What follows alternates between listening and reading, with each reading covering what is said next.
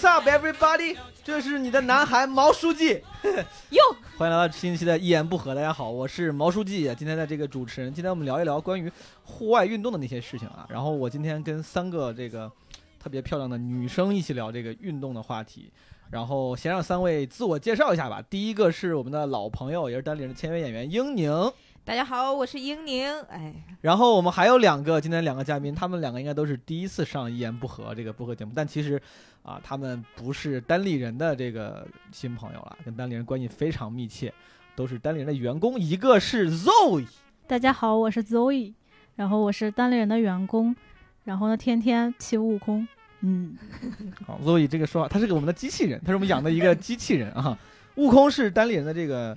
啊，吉祥物可能有些人还不知道。你如果要关注单立人演员的微博呀之类，你有能知道悟空是今年一九年过年前后我们收养的一只流浪狗，啊，是悟饭的爸爸。好，这个还有一个我们今天的嘉宾是小白。Hello，大家好，我是单立人的小白，呃，是。好，我 垮掉了。我们今天每一个人介绍的时候，都是说完名字之后就就开始忘了自己的任何身份定义，你知道吧？没有任何标签。小白特别牛逼，小白是这个，我我帮忙跟大家介绍一下，Zoe 是我们负责 marketing 的同事，然后啊，马上有我们单里的大的这个 BD 或者 marketing 的动作，对吧？都是 Zoe 在啊主导。然后小白是我们的财务总管，对吧？但是他更牛逼的一点是。就是他健身非常屌，这是我对他最大的印象。就是 你你你去那个练 CrossFit，对不对？对对对对对。小白是 CrossFit 资深的这个专家，专家一个。没有没有没有，就是就是很痴迷这个运动啊。你你练了多久了？我大概练了三年半左右了吧。而且你练那个健身房，就是之前那个另外一个喜剧演员，就是 Rock，就是他。他参与那个，对吧？哎，这算不算给他打广告？不算打广告，剪掉就行了，无所谓。咱们正常聊。两个听众没事儿，没关没关系，没关系。这个演员不咋样嘛，就无所。然后我们今天因为是我们聊起来了，然后觉得呃一直在一言不合里面没有怎么聊过运动这个话题，尤其是这个户外运动啊。然后呃，今天在座的几位，包括我，都是或多或少对户外运动比较感兴趣的单立人的几个人，对吧？其他人他妈都是死肥宅，不爱运动。哈，你看石老板就知道了。哎，六兽刚过去了。哎，六叔，六叔，赶紧走。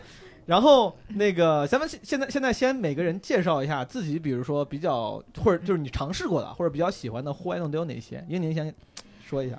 啊，我这个比较特殊啦，我我因为我学的专业当时学的就是地质专业，所以我觉得我登山应该算是被迫登山。你这是工作，你这不是爱好。但是感觉呃登了几年还挺喜欢的，除除了后来就是把自己蹬废了之外，然后其他的一些户外运动，比如说那个潜水，然后滑雪都有一点点的。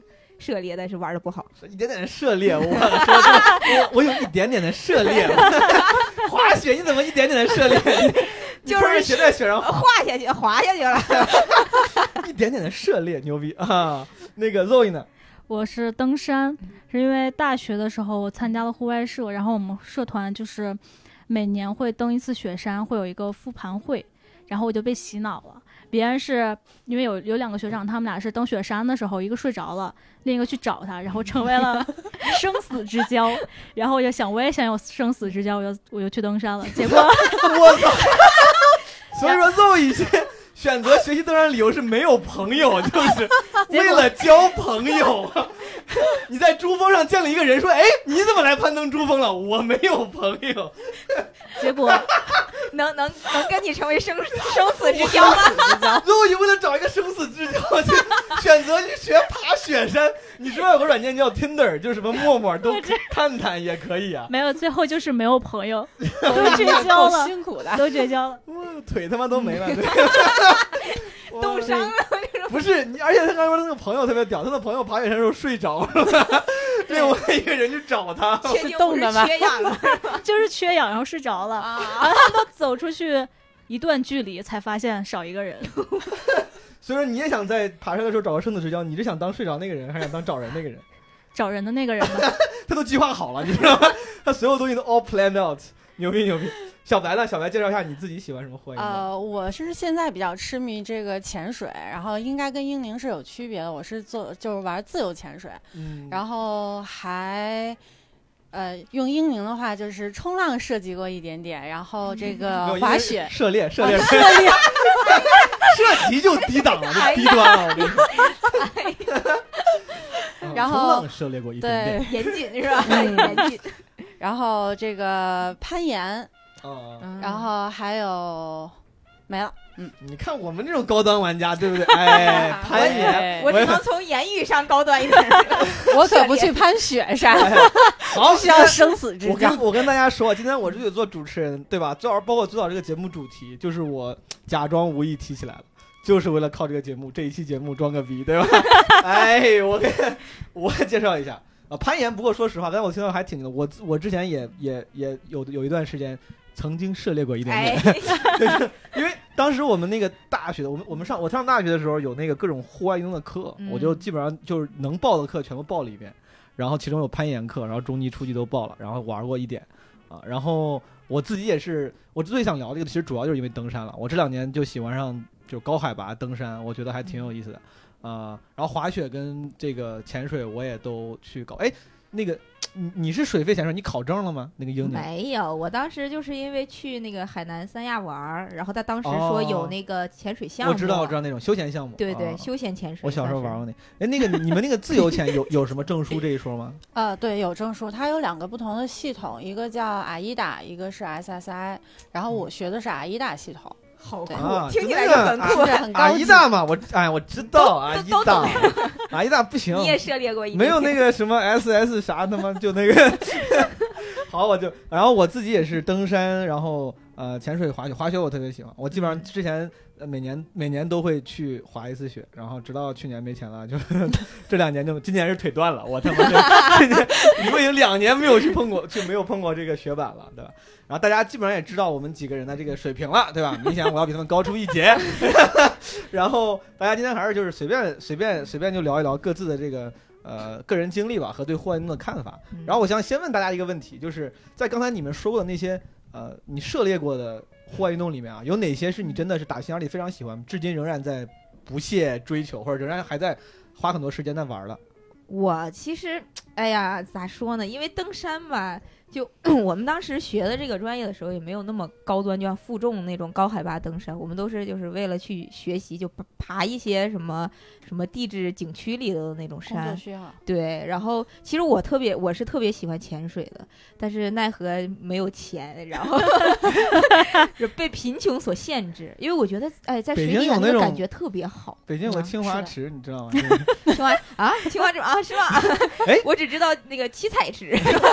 哎，不过我听说就是就这个澡堂里面女部是没有大池的，是吗？你们有有所以很自信的给出了，可以牛逼，英宁可以去了。好，不好意思，你就是你是你是潜水修经过经历过那一次水费险之后，其实你是感兴趣的，是吧？对我，我后来又上大学的时候又玩过一次，还是那种就是那叫什么潜就水肺 scuba diving 啊，水费水肺潜啊，对水费钱。然后我觉得，哎，我我比较喜欢那种，因为在为什么呢？因为在那个海里，我感觉那个环境特别的，就特别的静，然后而且水底下的感觉特别的美。其实有很多珊瑚，还有小鱼，你会感觉就很敬畏，我感觉是很敬畏。。哎，所以说就聊到在水底，你看你明显是享受水底这个这个嗯生活。当然，我觉得可能也也可能也会比较浅有关系，我不知道啊。就是你们知道有个词儿叫深海恐惧症吗？我就有，你觉你觉得你们会有？哦，Zoe 有的。对我怕水，你怕水，你不是怕深海，你就是怕水。对 那你怎么知道澡堂有大池你到底他？妈洗过澡没有？Zoe 你，哎，真的就是我还真没有，就是你你怕水怕到什么程度呢？嗯，就就是不能不能淹到脑袋以上，不能过哦不能过鼻子。所以说你洗澡的时候就跟鳄鱼一样。你俩算了，我这 有可真的呀，就你泡大池的时候，你你泡澡的时候为什么要把脑袋伸进去？。所以说你也没有，你也你游泳的时候怎么游呢？我不游泳啊你，不游泳，你真的是你不游泳了。我小的时候可以进去，长大了之后就不能头就不能进水身高了。身高过了，所以说怕水这件事情是后天你自己慢慢就是产生的这个。可能是吧，就越来越害怕，就是本能的害怕，还是因为看到经历过什么看了就是感觉里面会有怪物。啊嗯，还是应该经历过一些什么吧？哇哇！最后一露出诡异的笑容。算了，我不想，是不是我泡大池。泡大池子的一下潜下去，发现看到了一些不可描述，然后就觉得不行。我说的进到南部了，你这是？我说的吗，我就听说女部没大池啊。我妈从小跟我说牛，我知道了，所以哦，所以说你是会有这种对水有畏惧的。那那个小白，你你会有吗？我一点儿都没有，从小特别喜欢水。就是呃，我记得我我小时候有一个那个大的澡盆，然后我最开心的事儿就是坐在澡盆里扑腾。然后呢，等慢慢就是家里条件好一点儿，然后大一点儿的时候，我爸带我去那个露天的游泳游泳池，嗯然后我几乎能在里面泡一天。你你游泳技术应该也挺好，是吧？呃，小时候还不错，但是从我开始潜水之后，我就发现我的游泳技术和我对于水的认知，应该跟原来是完全不一样的。怎怎么说？什么意思？首先我晕浪，晕浪太强，不慌。晕浪是在船上晕，不不是在底下？就是在船上也晕，在水里也晕，那然后 你的确不怕水，你进去他妈就晕了，我就没有清醒过碰过水。这跟登山昏迷是一个效果，是吧？所以我晕浪这件事儿呢，嗯一直是我们这个潜水俱乐部，然后还有我身边一些潜水的朋友的一个梗。然后就是别人的潜水可能都卡在一些技术性的问题上，比如说耳朵不好呀，嗯然后或者一些其他的技术问题。我潜水卡在了晕浪上，那这个真的还能继续潜吗？你这个就可能要治吧，就医院可能有什么眩晕科呀，然后或者那叫什么潜艇那种科，哦然后是可以就是。可能大概是可以把你这个 Wait a second，你刚刚说什么？有潜艇科？你要就是你这个毛病要去潜艇科看 潜艇哦。就大脑潜艇大脑就是一个控制平衡的这么一个。我以为你不是碳基生物呢，哇，你他妈要去潜艇，牛逼！是不是因为耳朵太敏感，还是可能是因为就是控制这个这个应该跟小脑有关系吧？晕，我不是，我不知道，我不懂。不懂别瞎说。我这不过说到潜水，咱们就顺便聊聊潜水好了。就是嗯因为你说晕那个，我是也晕浪的，但是就像英宁说的，我的确是在水面上的时候晕。我去年的时候去考了那个，也我这也是水肺潜水，把那个水肺潜水那个系统最最有名就是 PADI 嘛，对吧？嗯就是那个嗯 PADI、对 Open Water，然后 Open Water 还有一个中级的叫 Advanced。对，我去年考这俩证，考的时候就是我刚开有有一次记得特别清楚，就是在船上的时候就特别晕，然后刚下水就他妈吐都吐了。啊，对对对对对，特别傻逼，我操！我他妈下水之后在海里噗，然后，然后我都我当时已经无地自容了。我的我的教练估计见多了，那教练一个特别好的一个大哥，然后就是菲律宾人，嗯，他说没事儿没事儿，我说你别过来，我说这个太脏了，他他要过来你，是在水里说，对，他要过来安慰我，我就觉得很不好意思，我说这边吐的太脏，他说没事儿，他说进到水里都是鱼食儿，是吗？就他很看得他很看得开，我很感谢他，当然我都很就我很尴尬，我很不好意思，嗯，但是他又跟我说，他说没事儿，他说你赶紧潜下去，他说你潜下去之后就不晕了，因为哦那个浪是在就在对对水面上的时候，水风一吹，嗯你一下去之后，反而可能那种就是那种浮动感不会那么强。对对对然后对我来说，的确是我一旦入水了，就不会至少有晕浪这感觉了。对对对，说小白，你这个小脑啊，我跟你说，我我我跟你说，就是呃，水肺潜水跟这个自由潜水其实它是有一点点区别。比如说水肺，你完全就是叼上你那些装备，你下到水里了，嗯你至少可以在水里面待个一个半小时吧。哦，嗯是是。但是自由潜呢，就靠这一口气儿。对对对首先，我们得趴在这个海上的浮球去调息。那嗯有些人就是像我这种晕浪晕的比较厉害的，我必须要把脑袋埋进去，嗯，我才能感觉到浪小一点但是我不能老在那儿趴着，我也得上来透透气儿，看 看阳光啊。人形浮球儿，他就是每次一上来就得吐一次，然后再下去，我操！打别人上来是呼气儿，他出来噗。就是相当的痛苦，真的。自由潜，我跟大家解释一下，就是你在网上看到有一些女生，对吧？没有穿衣服，就是 在水底里面做出很优雅的姿势，身上身上没有背氧气罐，脸上没有面罩，顶多只穿了一个那个，就是要不就没穿衣服，要不穿那个潜水服，然后做出一副牛逼的样子，然后他妈在一个佛旁边，在一个什么就是沉船旁边拍照拍的很美，嗯这就是自由潜。自由潜的特点就是它不用这个呼吸的辅助呼吸的装备，是就像小白说的，它是一口气这个下去。哎，我有个问题啊，嗯就是你像我们就是水肺潜水，他可能背个氧气瓶，而且第一次下水的时候都会有教练陪着，嗯就会做一些手势，你觉得不行了，你赶紧就竖大拇指，他就会带你上去。嗯这种自由潜，呃第一次也是有教练是吗？就是下对我们们学自由潜的时候，其实一开始是不让你下深度。自由潜它啊是分，比如像阿依达这种体系，它是分一二三四星，这只是它是按星级去划分的。然后呢，最开始是有半天的一个理论课，然后教你怎么呼吸呀，然后教你怎么去做法兰佐呀，怎么做耳压平衡呀，如何下潜。然后呢，第二个半天儿就是第二个半天儿，他就是教练带着可能到一个五六米的池子，嗯然后去验证一下你的法兰佐是不是 OK，、嗯然后验证一下你你这个身体上的脂肪是不是能够让你下得去。因为其实自由潜有一个很大问题，就是不不是你想下就能下得去的。对对对，是比。如啊，六兽哈是吧？有人掉掉底儿了。不 一定能下得去。是，对，像我这种这个体脂含量比较高，呃，体脂含量比较低的这种人就比较容易下去。对我给我跟大家解释一下小白这个理论啊，就是 的确就是当你脂肪更最更多的时候，你身体你可以把你身体看成一个物体，因为脂肪的密度比肌肉嗯密度要低。当你密度这个你体积大但是密度低的时候，其实你放到水里就有点像放了一个比如泡沫或者木头，就没有那么容易沉下去。对，当你身体很结实的时候，你体积小但是密度高，你就更容易下潜。下对对对对对，是吧？邹毅是不是没有下去？因 为没下去过。一直在上面。我小的时候学游泳的时候确实沉过底儿，被我爸扔进去的。哦，你沉过去哦，受过是吧？呃，我是想说，就是因为前去年我潜潜水之后呢，就我每次接触一个户外运动之后，我还都我如果感兴趣的话，我会回来特别用心的查各种资料，看各种相关的电影。嗯然后我通过我研究，就是我其实我接我还算接触过挺多的户外运动。就我上大学的时候，大学那个学校里面，呃，提供的所有跟户外有关的课，当时在美国上学嘛，还是挺多跟户外有关的课，什么嗯山地车、攀岩、什么漂流，什么都试过。我自己感觉我对户外运动的那个容忍度其实挺高的了。但是潜完水之后，我不知道小白什么这个感觉，反正我潜完水之后，我觉得这个潜水这个运动太危险了。就是我已经，我其实已经很不怕死了。就是我虽然就是很很贪生啊，但是其实在玩户外运动的时候，比如爬爬雪山啥的，有时候很危险，我都能那个，就我都没有那么敏感，我觉得没事儿就继续爬吧。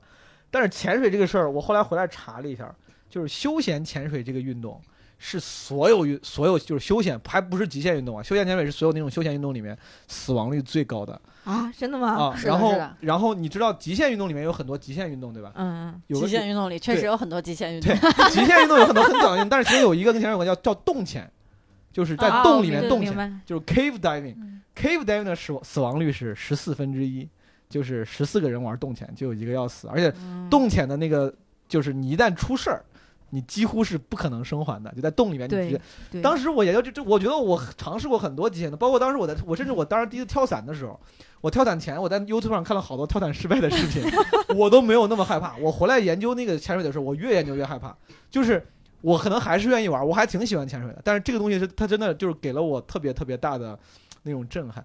之前就是我想过这个问题，就是你知道潜水这个运动啊，就是是为数不多的，你所学的全部技巧都是教你怎么不去不死的那个技巧。是嗯就比如你学学篮球，你要学怎么打好，对吧？你学自行车，你要学怎么转弯、怎么加速、怎么上坡。潜水你学大部分都是怎么不死，就是教你怎么活下来。我学水肺潜水的时候，都是教你在遇到什么怎么升上来，怎么他妈不让肺爆掉，怎么不得减压病，你知道？就是有一个运有一个运动，然后你学了百分之九十的东西都是教你怎么不死，你就知道这个运动有多恐怖了。是的，是的，是的。像我们这个潜水的时候，尤其是在泳池潜水，学的第一节课就是救援，就是教你怎么救别人。当这个人有什么样的状况的时候，你就要赶紧去捞他。嗯，是因为其实潜水这项运动就是属于这个不可逆性特别强的一个运动，嗯，就是他们不可逆性，就是死了就没救了，真的是这样。而且水底下也很难交流，就如果稍微有点距离，你是没法喊的对。对对对当，时因为我不知道大家有，嗯我自己是就是我是有有一个我不知道这个印象是不是错误的印象，就是前两年我感觉这个潜水这件事情成了很多人那种像是类似于网红打卡的一个运动，就考证那个事儿，嗯很多人觉得去考个潜水证，而且东南亚现在这旅游成本也低了嘛，我身边反正是有一些这样的人的，他是不是真喜欢我也不知道，反正他们觉得可能潜水时候拍照片也都挺酷的。然后我也我也跟一些就是在东南亚那边潜水和教潜水的朋友聊，就很多人就是为了就打卡，赶紧拿到比如 O W 这个证，他们会去那种就是很危险给。证不是会会会啊会找那种给证比较松的那些那些潜店去学证。啊其实理论上你应该找一个越严越好吧，因为这东西很危险嘛。但他们宁愿找个松点儿，就是赶紧拿个证出来，可以就是炫耀说我有个什么红酒证，然后什么潜水证，什么什么证。我我自己是感觉这就是有一度，可能也可能是我朋友圈的问题。我感觉我身边很多人把这些事情当成了一个给自己贴标签、打卡的行为，其实我觉得很危险的。潜水这个事儿，我觉得比大家想象的全就是危险的多。我当时在菲律宾潜完之后回来，我就也可能是孕妇效应，可能当时我刚潜完就比较关注这样的新闻。我在网上看，就有那个，就当时刚没几天，就有一个妹子跟她的潜伴两个人，就是潜的时候就明显没有没有就是按那个 protocol 那个来嗯去、去潜，就被那个船被一个船的后面的螺旋桨我的天呀！天哪啊就是上潜的地方他没有，就是他没有顺着那个绳，我也忘了，反正就是没有按 protocol 来。一个中就是中国人，当时我就是很心痛，然后我也觉得就是潜水这个事儿，大家真的把它看得太太轻松了，觉得可能很美，嗯下去看看海龟，看看珊瑚，花几几千块钱考个证，觉得自己还挺挺挺摩登的。但是其实真的要用就是小心小心再小心，就是也分享给听众，就这个活动真的还是挺危险的。对对对，嗯其实水肺潜水我不是很了解啊，但是自由潜，我记得我的教练跟我说过，就是一个特别一定一定就是要注意，就是永远不要赌潜，嗯，就是因为其实。就是大家理解的潜水，可能哎呀，我下个海啊去潜水，其实你在泳池里憋气也是潜水。嗯，对哦那有时候你自己根本不知道你自己就是要出现什么样的身体嗯状况，还行不行？有可能就真的憋死在天哪，这个水里了，根本就没有人来去救你。就像咱们正常的这个泳池的这种救生员，他是没有办法去救一个潜水员的，因为他不知道怎么去帮你做这个复苏、心肺复苏，然后呼吸，他都不知道去怎么帮你。对所以就是潜水这件事儿，就是看起来好像很美，尤其是自由潜，穿个脚蹼啊，两米长的腿，一拍照特别好看。但其实这个我觉得是一件出危险极高极高的，一个运对的，动。对的。我我们就是我经历过之后，你会尤其的小心。而且我之前我我今天也为了那个准备这个话题，我在网上就是搜关于潜水的电影。我之前刚嗯潜完回来看了不少电影，我搜那个电影的时候，我就发现很多那个帖子这些文章，它的名字都是什么十部让你入坑的什么这个潜水片。我跟你说，那十部全他妈都是潜水灾难片，就没有一个 是，就是所有跟潜水有关的电影，没有一个是美丽的，你知道吧？所有你现在上网搜所有跟潜水有关的电影，最有名的叫什么魔窟，叫什么夺命深渊。叫什么战力汪洋，你知道吗？这些全名字，对，全都就是这个所有的戏剧跟潜水有关都是出问题了，就是真的这个还挺危险的。但这么说感觉登山也基本上都哦是这样的？很少有一个登山片，三个几个人吃个野餐，哎，登上顶了，电影完除了纪录片，感觉 其他电影都是那种纪录片也都出事儿的，是吗？对，哎，你们当时是不是就是去拍纪录片儿了？所以 就我们看的纪录片就是相当于安全教育嘛，如何割，就是什么情况下割断你队友的绳子。嗯 对，说到这儿生，死之交，登山上就是登登，尤其我我反正我当时高高海拔登山，那些向导师说了，登山有一个原则叫风险 AA 制，就是每个人只顾自己，哦在在在高海拔这个雪山上是没有道德可言的，不是说可言对，就大家不讲究这个的，就是当你有一个人出问题，你为了你的永远第一优先级就是自保，所以说割断绳子是一个非常正常的事情，甚至甚至是被鼓励的，就是你不要去那个太照顾别人。咱潜水这个，我觉得再聊一个话题，咱就可以先移到下个话题了。就是我，因为我想一直想问大家，就关于潜水，作为每一个运动啊，就是你们喜欢的话，有没有什么相关想推荐给听众的一些文艺作品，比如说电影啊、剧啊、书啊、音乐呀、之类的？我觉得就是能推荐的有一本书，应该大家都就听过，是叫《深海》。嗯，呃，我没看过，你他妈，据说有这么本书，我也不知道，对，据上网一搜，豆瓣上也没有啊。还是别人送我的，我真的没有看过。这个是一个虚构的吗？还是呃一个不不不，就是教你技能型的吗？还是呃，它其实就是更多的是说这个让你去敬畏大自然呀、然后这个海洋啊什么的。其实我觉得潜水就是最大的好处就是让你对大自然有有所敬畏，其实就了解海底下的这种自然的生物啊什么的这种生态系统。然后这本书大概可能说的就是这些吧。明白嗯啊？我我我给大家推荐两个，就是之前我看过印象比较深的电影，一个就是那个《夺命深渊》这个电影，它那个嗯导演叫什么 Andrew Wright，这哥们儿呢后来因为在潜水的途中死了，而且他这这哥们儿很有意思，他是本来就是很喜欢潜水，然后詹姆斯卡梅隆也非常喜欢潜水，就是拍《阿凡达》那哥们儿。他是卡梅隆的这个左右手，就是卡梅隆特别特别得力的那种，也是就是执行导演啥的。然后詹姆斯卡梅隆就是拍，包括拍那个很多电影的时候，他都喜欢就是有潜水的这个镜头嘛。嗯然后这个《夺命深渊》是根据这个导演这个什么 Wright，Mr. Wright 他的亲身经历编的。他当时洞潜的时候遇险了，就出事儿了，但是最后也就没有什么伤亡。但是把这个嗯拍成了、拍成了电影。然后这哥们儿大概过了几年之后，他死在了一个直升机坠毁的这个事情，而他就他坐直升机就是为了去看去探索，就勘察一个新的潜点。啊然后他勘察潜点的时候哦死在了直升机里，所以这还挺讽刺的。就这个人一辈子爱水，最后死在了火里，你知道他是他是坠毁之后被 被烧死的。哦，是啊，这个电影是挺有名的一个关于洞潜的电影，然后大家可以去了解一下洞潜的风险。啊，另外一个叫《站立汪洋》，就叫 Open Water，他讲的也是，他讲的是两个人，一对夫妇去潜的去潜水的时候，没有按照那个 protocol，没有按照那个就是规矩正常的流程走，也也好像也是因为那个那个那个船的疏忽，最后两个人浮到水面的时候，那个船已经走了，就是他们去潜潜水的那个坐的那个船已经走了，他俩在这个一片汪洋上等待救援，对吧？至于等没等到，最后结果如何，大家就我就不剧透了。但这个这个电影也是特别能让你意识到潜水这件事情的危险性，就是大家如果对这个运动感兴趣的话，可以去了解一下啊。然后咱们下一个，要不聊聊登山吧？我感觉这个登山可能是咱四个人每个人都经历过或者有兴趣的，对吧？嗯，从 Zoe 开始吧，Zoe 你这个 睡醒了是吧？之前大学登山社的社员，你是吧？是不是登山社的社员？是是是是，最后救人了吗？没有，我是被救的那个。啊，你就啊，你讲讲自己的这个关于自己登山的经历吧。就是我们大我大二的时候，然后我们社团在十一的时候去太白，就是太白山是国家登山队训练基地吧？嗯，应该是。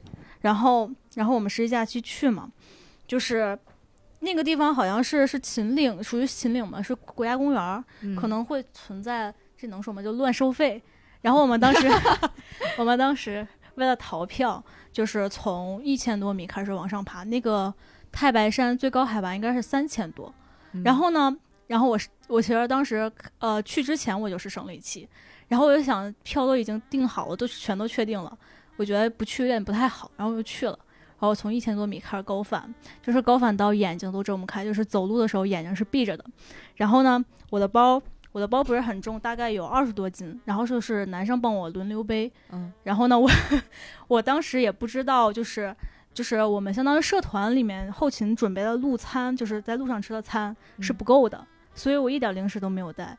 然后就是，然后我当时为了就是给大家省一点吃的，我我吃的就是一半儿的分量，就是麦片放半包，然后面面包吃一片儿，然后就本来就高反，然后就加低血糖，就都快晕了。天哪，那好难受啊！对，然后我就，然后当时觉得特别抱歉，因为特别慢嘛，然后我就说你们别管我，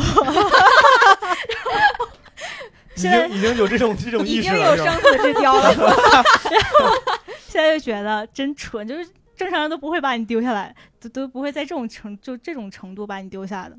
然后就但是，你就是还没到丢下你的时候。他就是戏很多，你们不要管我。然后然后后来就是我们到大概两千多米的时候，然后高反好了，然后嗯我高反好了之后开始下雨，然后下雨了之后下雨加雪，然后下雪，然后当时我其实带了挺多厚衣服的，但是有一个学妹是海南的，她没有厚衣服，然后我就把衣服借给她了。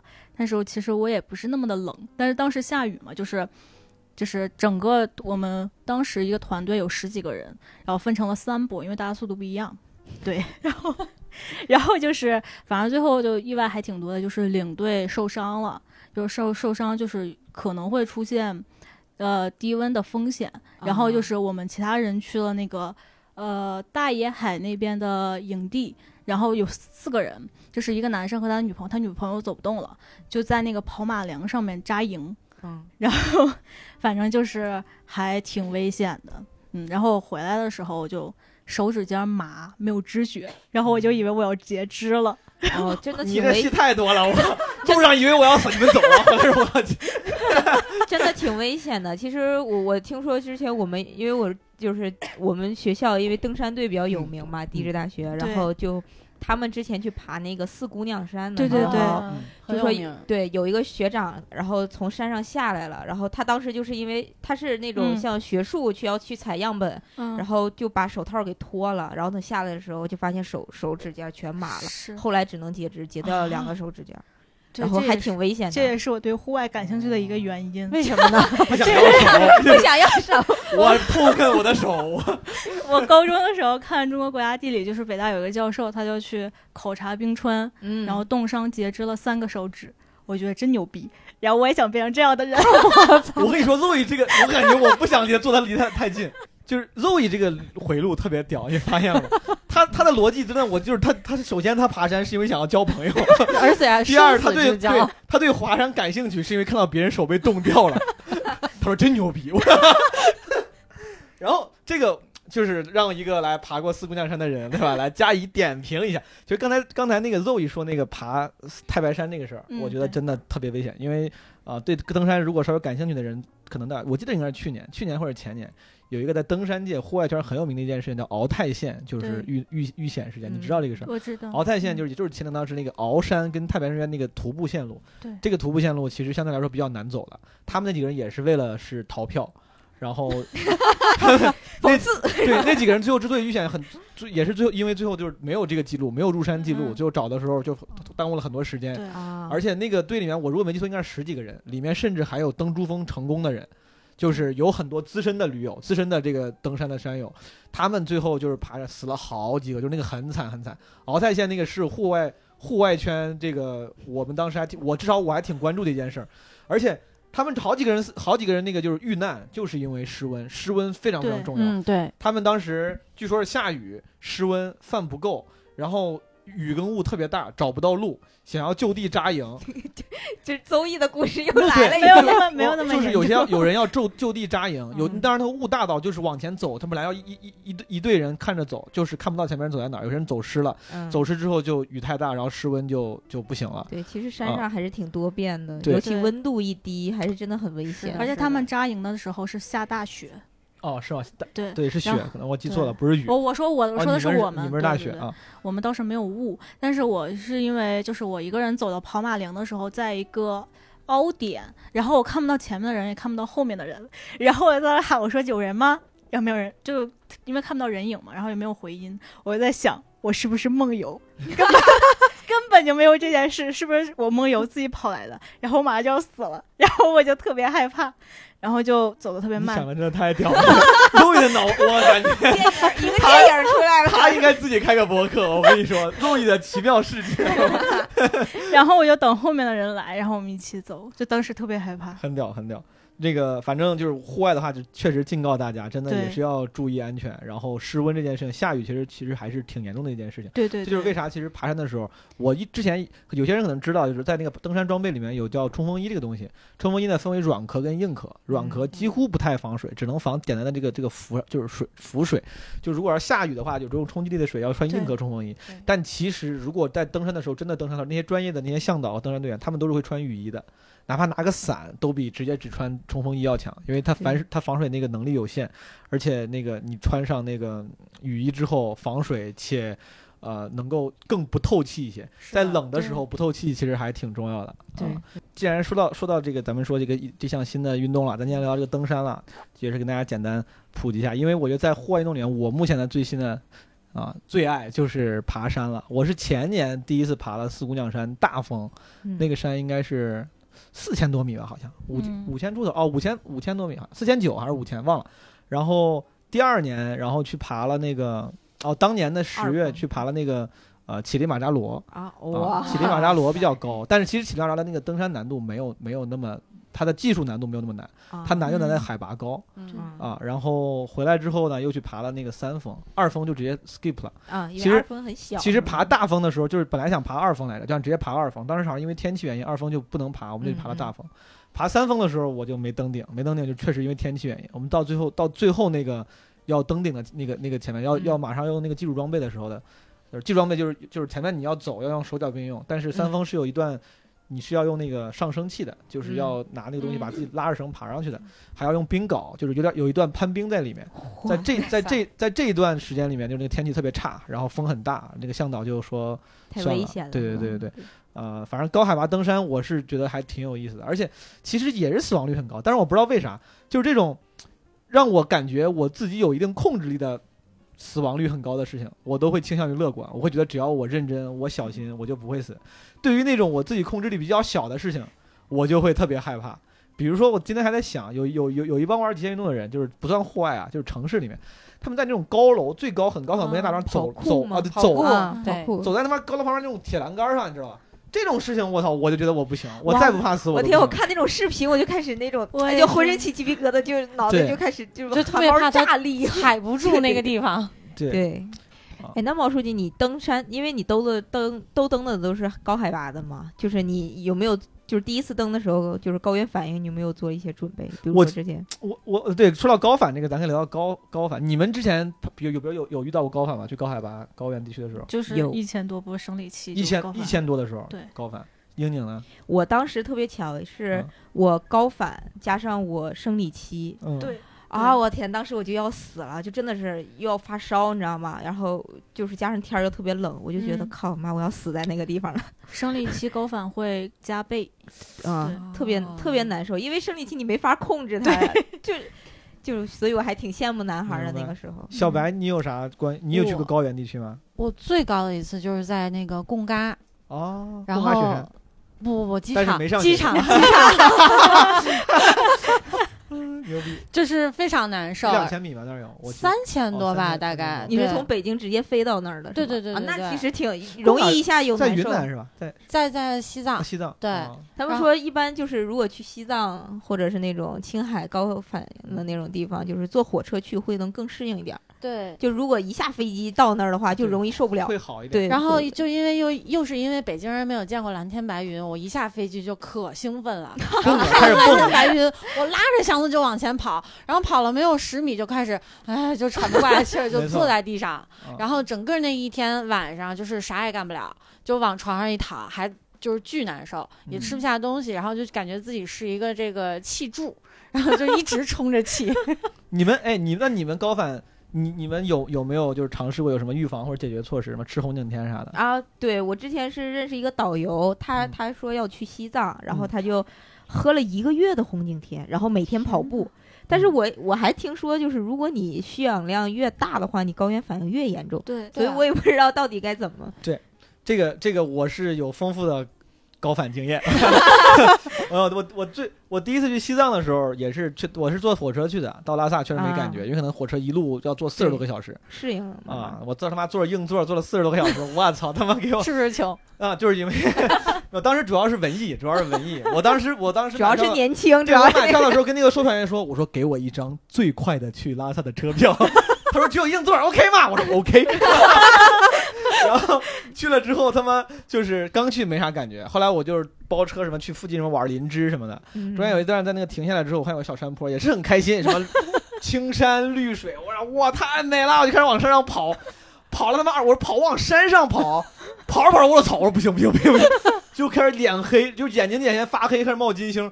喘喘的不行，走不动了。我那时候才知道，就是正常走路的时候完全没有任何感觉，我对就不知道为啥跑了几步就不行了。然后过于而且兴奋，而那个山上的斜度斜率很高，我他妈就跑上去嗯之后爬不下来了，我我吓死了，我操啊！但是如果大家高反啊，真的这个还是呃一定要小心。我我我我当时爬那个四姑娘大峰的时候，我感觉他妈不知道可能也没吃饱，我不知道为啥，就高反的感觉就是腿特别酸，就举步维艰。那个时候真的就感觉到什么叫举步维艰，就走不动，就是嗯我大概五秒钟踏一步，那个雪大概也快到膝盖。那天正好前一天下雪，雪特别厚，我以为自己就不行了啊，真的。最后这个我我截肢了。对对，罗宇说牛逼啊！主管的段子又能讲了。对，而且现在其实呃花费上也没有那么不经济。没有那么不经济是多少钱？我操！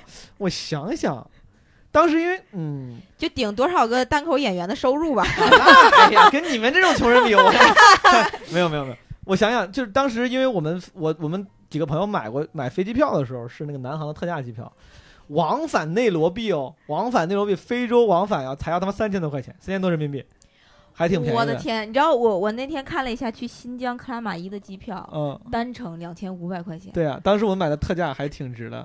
太不 太崩溃了。我跟你说。然后当时我们爬的那个，我们找到向导，好像合下来一个人就是请那个你要请向导嘛，请向导的话，然后每个人就这种团费算是团费，嗯嗯，大概一个人是合两千多美金，可能好像是。两千多美金，一千多美金还是两千多美金，好像是，反正就就没有想象的的。没有想象的那么贵，没有想象的那么贵。我现在开始想毛书记以前七天，七这么经济的旅游，他一个月得赚多少钱？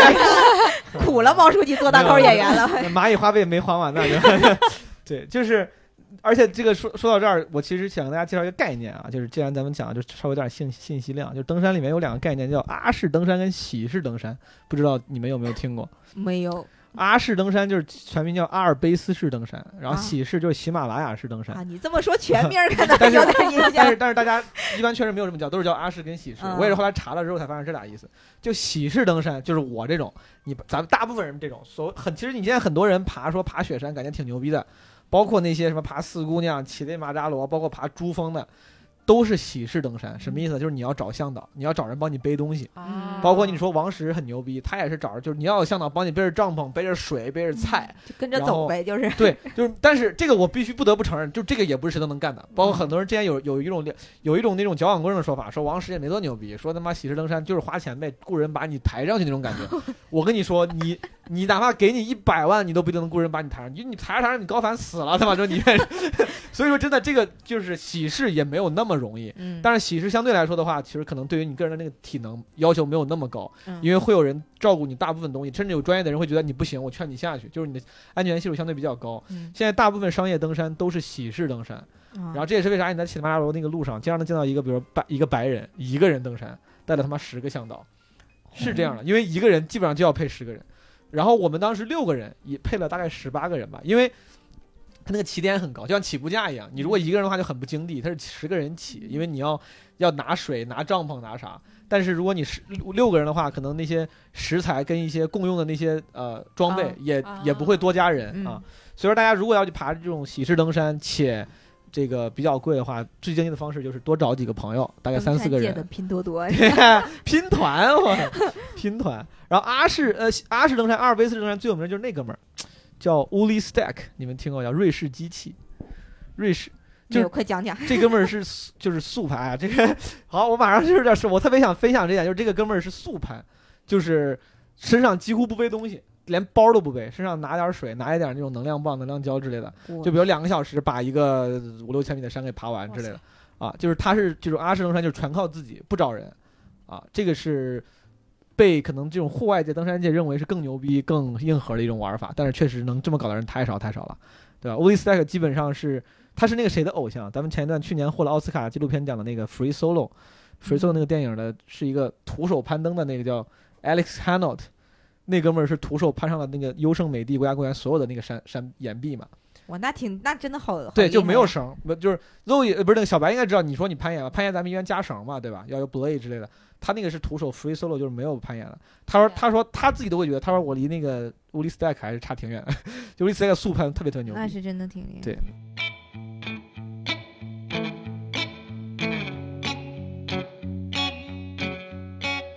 Here's to Here's to now.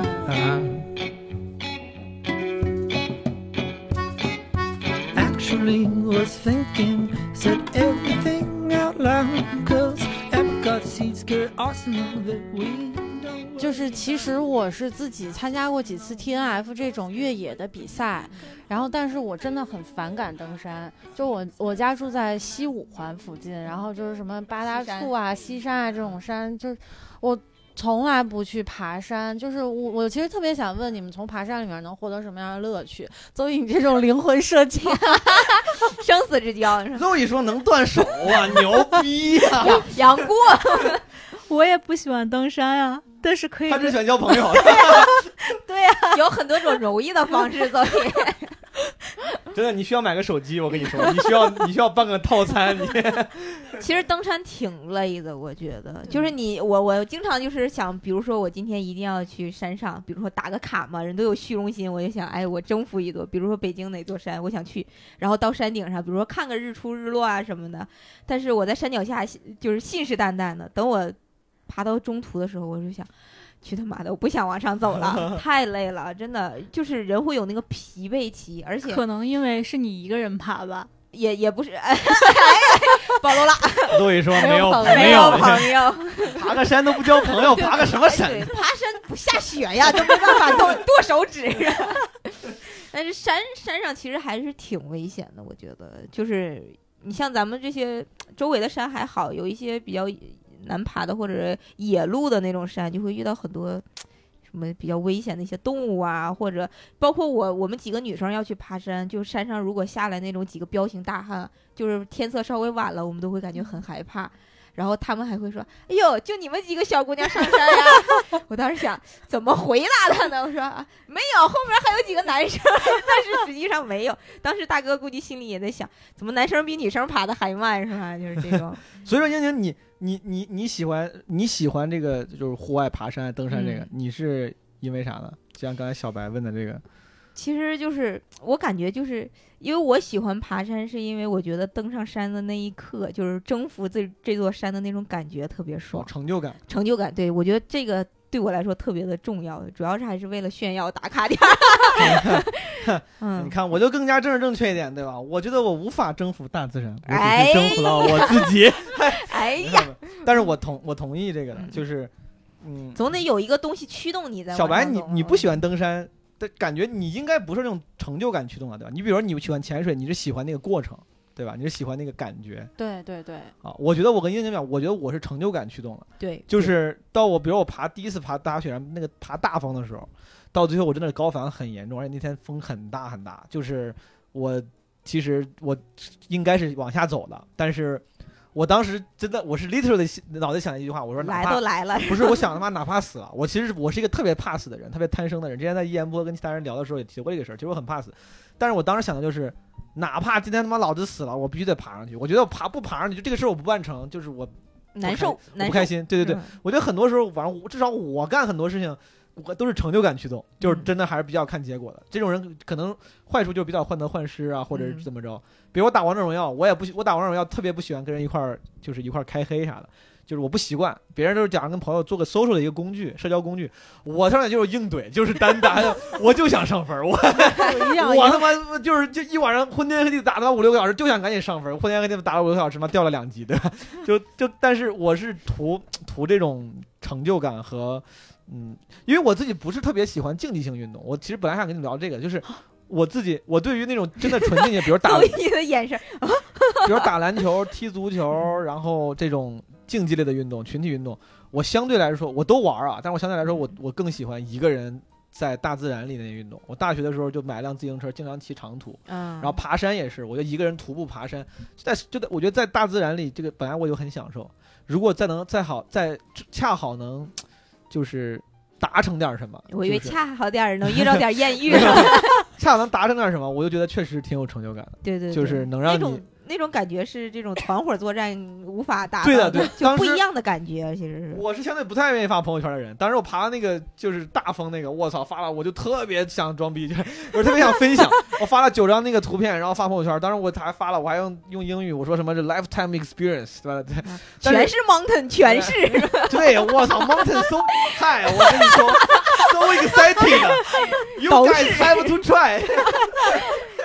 但是我我我觉得那个感觉更多是震撼，就是你到那个顶了以后，你看的那个大自然，就觉得真的人类还是挺渺小的。我觉得我每次都有这样的感觉，就包括我们上学的时候，我们老师他就跟我们说，他说他之所以特别热爱地质，就是因为他觉得地质专业的一些老师每天的工作都是在跟大自然去打交道，他就觉得可能心态上会更宽容，而且就觉得对大自然更敬畏。有吗？你老师最后宽容吗？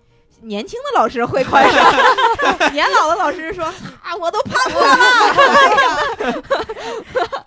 对我，反正爬山这件事情，我我我是一直越来越喜欢，包括那个爬，比如爬珠峰，虽然我感觉可能离我远得很，对吧？钱我也没那么多钱，但是我自己心里就一直相信，我觉得他妈这辈子我肯定要爬一次的，嗯，我觉得我肯定要爬一次，而且就是如果我是因为这这个事儿，比如比如说因为这个事儿出事儿了，就是之类，我我 OK 的，我觉得我应该挺 OK 的。挺值的，你觉得会是？对，其实说实话，其实不值。比如那个我刚才说那个 wuli Stack，就那哥们儿，就是嗯瑞士机器，他爬山啊非常牛逼。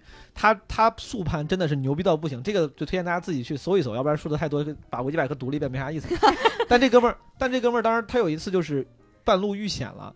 他特他就跟那个 Alex a n o 的这种这种人一样，就真的他们他们我看那个纪录片里面说的，他们做过那个检查，他们对于他们大脑里面对于那个风险感知那一部分没有其他人敏感，就是因为这个，他们对于很多他你觉得我好不带绳子，你要攀一个什么这个那个优胜美地那个酋长岩，嗯对吧？L Captain 你怎么能敢攀上去？他就觉得没有那么危险，他们生理就是有点不够敏感的。我觉得我多少可能有一点点，没有那么没有那么夸张。就是傻。就我刚想说，是不是是不是就是傻？但是没事儿，这我能上。但是这哥们儿有一次出了个事儿，出完事儿之后，他下来之后就哭了好久。就这他一个那么有经验、那么专业的登山者傻的一个，人？他下来之后他哭，他是他不是因为害怕，嗯，他是觉得我怎么这么蠢，我因为这么一件就是爬山就这种小事儿。就差点搭上自己的命，然后让朋友、让我的这些就是同事底下人担心，然后这个他当时他可能那一瞬间就，我也跟可能我们这种爬山人一样，就是你爬的时候真的觉得我操死就死了，我一定要爬上去。嗯但其实你回头想想，他妈这有啥呢？就是爬个山，你他妈多爬五百米，少爬五百米，这又代表啥呢？你真的你多爬五百米，你就你就牛逼了吗？你就征服了山？没有。就其实你回来回头回过头，这帮人也都不傻，他会觉得我操，我图啥呢？为啥要这样？有种马云的感觉。马云说：“马云怎么说？我就想要家庭，事业钱对我来说都不是问题，是吧？但如果让我再重新活一遍，我选择家庭，不爬那座山，是吧？真的就是每次爬完回来之后，你真的就是咱们正常人的心里会想，你说真的，你说你多爬个几百米，少爬几百米，也也不会让你多长二两肉，没啥区别。但你在山上的时候，就那会儿就会有点觉得，对你我觉得我的心理，我较觉得对对，对，真是这个我从来没有。你是交朋友去了，上面没有朋友。我跟你说，要是山顶有个朋友在那儿，各位就说死就死了，我也得上去交个朋友。有个有个山神坐在头，有个猴儿，发现举举着新版，是吧？窦宇说他妈我靠腿不要了，不行，那朋友我交定了。我 好像从来没有登顶过。肉一非常淡定的说，我从来没有登顶。真的，所以可能走到一半说：“这朋友也没那么值得交呀。突然不想交朋友了，又是无聊的一天。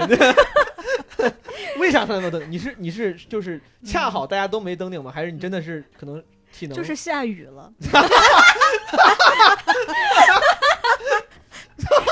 笑啥？就是太白那次是，露雨的登山故事？下雨了，就是他们他们不是就是下雪扎营嘛，然后我们去了营地，就是那个营地是就是。有人长期在那儿，然后为登山者，就是他们也做生意嘛。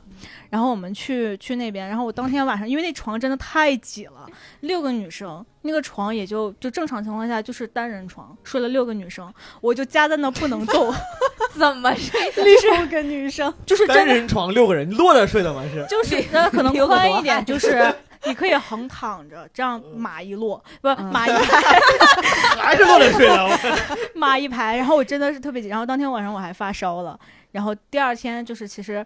呃，然后就是一边是女生，一边是男生，然后男生那边就是他们有些人，我就不知道为什么，为什么有人登山他不带不带内裤，然后第二天就是天晴了，有些人去接就是在山顶上的在在那个路上扎营的人，然后有些人就是去登，有有三个人去登顶吧。然后呢，我当时是因为第二天前一天晚上发烧的不舒服，然后就坐在床上吃果冻。然后 有两个男生，他们俩是没有办法动，因为他俩的内裤因为之前是下雨下雪，就是湿掉了，所以底下有一个男生为他们两个人口内裤，不是不是啥内裤，烤内裤哦，就是有一个炉子。差点听错了。啊 营地就营地那边的商家，就他们会备炉子嘛，然后就拿着炉子烤内裤。发就发现以后营地多了一项服务，底下加了一条烤内裤服务。路易的登山故事跟登山的关系不大，你知道，就是内裤。对，然后反正就嗯就没有登顶。然后当 时当时是我们我们当时队里面有一个女生，她带了米。然后呢，当时其实我们的路餐不够嘛，我们有比如说有些什么零食啊，就是点那个捡前面的人不要的东西，就 他们一边扔，我们一边捡。然后 你们这个经济水平就别登山了，真的。我呃，你知道那个当时我们请的那个向导，你说至少我们还有冲锋衣吧？嗯向导穿的鞋是就是军训穿的那种绿啊绿军鞋、绿军鞋。然后呢，呃下雪的时候，他没有雨衣嗯，他穿的衣服就是正常那种织物的衣服，嗯就是防水的衣服，对我们带了一个特别大巨大的那种黑色的垃圾袋，然后剪了一个 洞，然后把把脑袋套套进去 对他就是那样，他要那样子走完全程。但是向导这真的，他们真的很屌。我爬四姑娘的时候，那些向导是四川的藏族人，嗯，这些向导跟你就是跟你说的一样，穿的是那种就是解放鞋、对，啊，穿的解放鞋，穿的就是装备没有啥牛逼的，有偶尔有一两个向导，你感觉那个名牌装备，说都是之前的游客送的，可能是因为帮了什么忙送的。然后他们特别屌，而且他们特别冷。比如我们爬我们爬山的时候，你越爬你很热嘛，很累嘛，你要脱衣服，经常爬着爬着到山上，你要把这个中间有一层，比如抓绒啊或者羽绒服给脱了。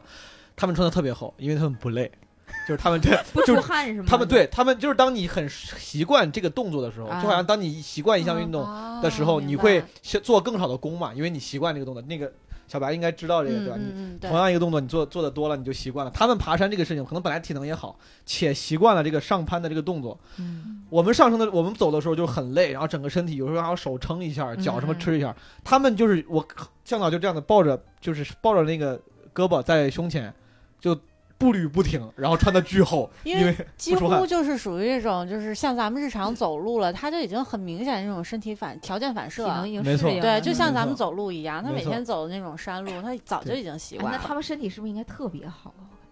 哎，你这个期望的眼不是神是什么意思？我我的意听听。思是体脂率特别低是吗？还是怎么？他们我觉得就是习惯高海拔地区了，就是对就好像咱们在这个海拔地区，稍微身身体还不错的人爬个香山，可能也还 OK，对吧？嗯他们可能确实可能身体也不错，因为天天干的这个事儿，而且习惯高海拔嘛。我觉得高反其实很重要，就包括爬四姑娘这个这个级别的这个山，其实那个运动强度对于大部分人来说，在正常海拔下其实都能做到，嗯，但是就是因为高高海拔能够极明显的削弱你的那个那个体能和你的那个行行动能力啊。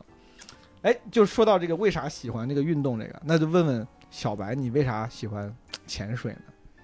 我其实一开始这个潜水并不是因为喜欢，只是因为无聊。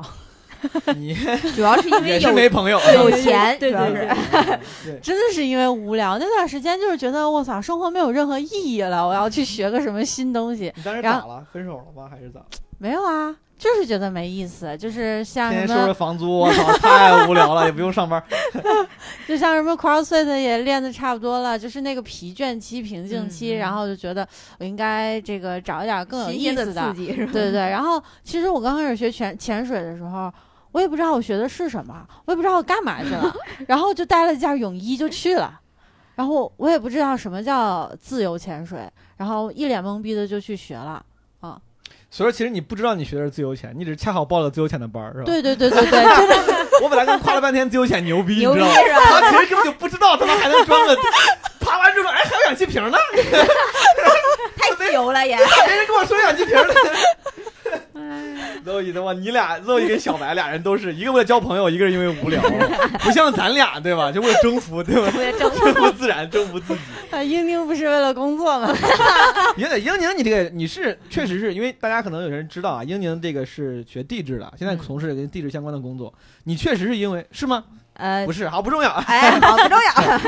反正你就是确实是因为工作和之前上学的时候这个专业，你不得不去做这种 field trip，对吧？就是对去户外。对，其实小的时候，因为东北的山也挺多的，嗯，然后那个，因为家里好像那个时候就说也没有什么，小的时候也没什么可玩儿的，或者是不像现在小孩儿还能玩儿个什么。那个时候就说要去户外运动，就户外大家几个家庭一起出去组团玩儿什么，就是去登山。嗯，然后我们那边儿也有一个，就是相当于一一千米海拔的一个山，但是就是很那个啥了。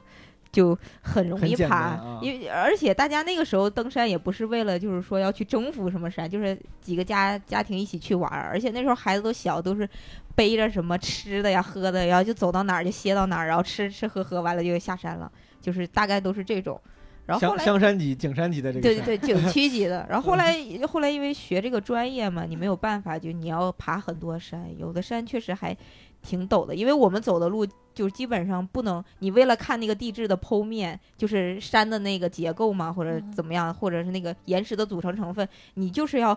拨开那些什么杂草啊、树啊，然后你要自己走到那个，就是大概是悬崖峭壁的那种位置去哦看，所以地质还挺容易出事儿，还挺哦，确实危险。，你你在在你的这个就是从事就去去外面 field trip 的这个经历中，嗯你有过身边的人，比如出事儿了，或者你听说过吗？就真的是有因为我伤亡吗？我们实习的话，就是老师为了保证学生的安全，嗯他会已经开辟出已经很成熟的路线了。像那种真的就是像地质大学的一些老师，比如要去什么西藏无人区勘察，哦那种是真的很危险，而且有的时候确实就是因为呃一些那个气候的条件什么，就比如说你正走着走着，突然下一秒泥石流就下来了，真的很危险。就我们这一届的老师带着我们的那帮男生去新疆，因为去新疆从来不带女生，就因为太危险，说他们当时就是在新疆那个。